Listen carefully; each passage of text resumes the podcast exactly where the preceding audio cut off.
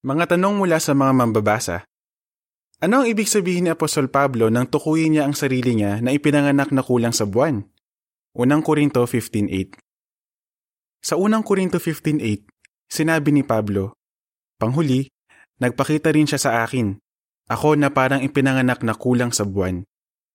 Dati, sinasabi natin na ang posibleng tinutukoy rito ni Pablo ay ang sarili niyang karanasan nang makita niya sa pangitain ang kaluwalhatian ni Jesus sa langit. Para bang naipanganak na siya o nabuhay muli bilang espiritu nang wala pa sa oras dahil daan-daang taon pa ang lilipas bago mangyari ang ganitong pagkabuhay muli.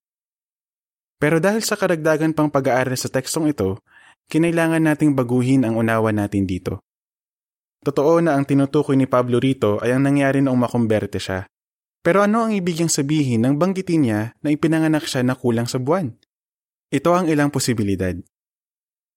Biglaan ang pagkakumberte niya at may di magandang nangyari sa kanya noon. Kapag sinabing ipinanganak na kulang sa buwan, madalas na hindi ito inaasahan. Habang naglalakbay si Saul, nakilala na maglaon bilang Pablo, papuntang Damasco para pag-usigin ng mga Krisyano roon, hindi niya inaasahang magpapakita sa kanya ang binuhay muling si Jesus sa isang pangitain. Ang pagkakumberte ni Pablo ay hindi niya inaasahan, pati na ng mga Krisyano na plano niyang pag-usigin sa lungsod na yon. Isa pa, hindi magandang karanasan yun kasi pansamantalang nawala ang paningin niya. Wala sa panahon ang pagkakumberte niya. Ang orihinal na salitang Grego na isinaling ipinanganak na kulang sa buwan ay pwede ring isaling ipinanganak ng wala sa panahon. Ganito ang pagkakasabi ng The Jerusalem Bible. Para bang ipinanganak ako sa oras na hindi inaasahan ng iba.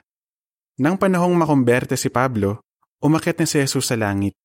Hindi gaya ng mga tinukoy ni Pablo sa mga naunang talata, hindi niya nakita ang binuhay muling si Jesus bago ito umakyat sa langit. Nang di inaasahang magpakita si Jesus kay Pablo, nagkaroon siya ng pagkakataong makita ang binuhay muling si Jesus kahit para bang wala ito sa panahon. Nagsasalita lang siya ng may kapakumbabaan. Ayon sa ilang scholar, nang sabihin ni Pablo ang mga salitang ito, parang minamaliit niya ang sarili niya. Kung yan man ang nasa isip ni Pablo, Kinikilala lang niya na hindi siya karapat-dapat sa pribilehiyong tinanggap niya. Ang totoo, sinabi niya, Ako ang pinakamababa sa mga apostol at hindi ako karapat-dapat tawaging apostol dahil inusig ko ang kongregasyon ng Diyos. Pero dahil sa walang kapantay na kabaitan ng Diyos, ako ay naging kung ano ako ngayon. Unang Korinto 15:9 at 10. Kaya lumilitaw na pwedeng ang tinutukoy rito ni Pablo ay ang di inaasahan at biglaang pagkapakita ni Jesus sa kanya ang di inaasang pagkakomberte niya, o ang pagiging hindi niya karapat dapat na tumanggap ng gayong kahangahangang pangitain. Alinman sa mga yan ang dahilan, siguradong pinahalagahan ni Pablo ang karanasang yun. Napatunayan niya na talagang binuhay muli si Jesus. Kaya naman, madalas niyang banggitin ang di inaasang karanasang ito kapag itinuturo niya sa iba ang tungkol sa pagkabuhay muli ni Jesus. Katapusan ng artikulo.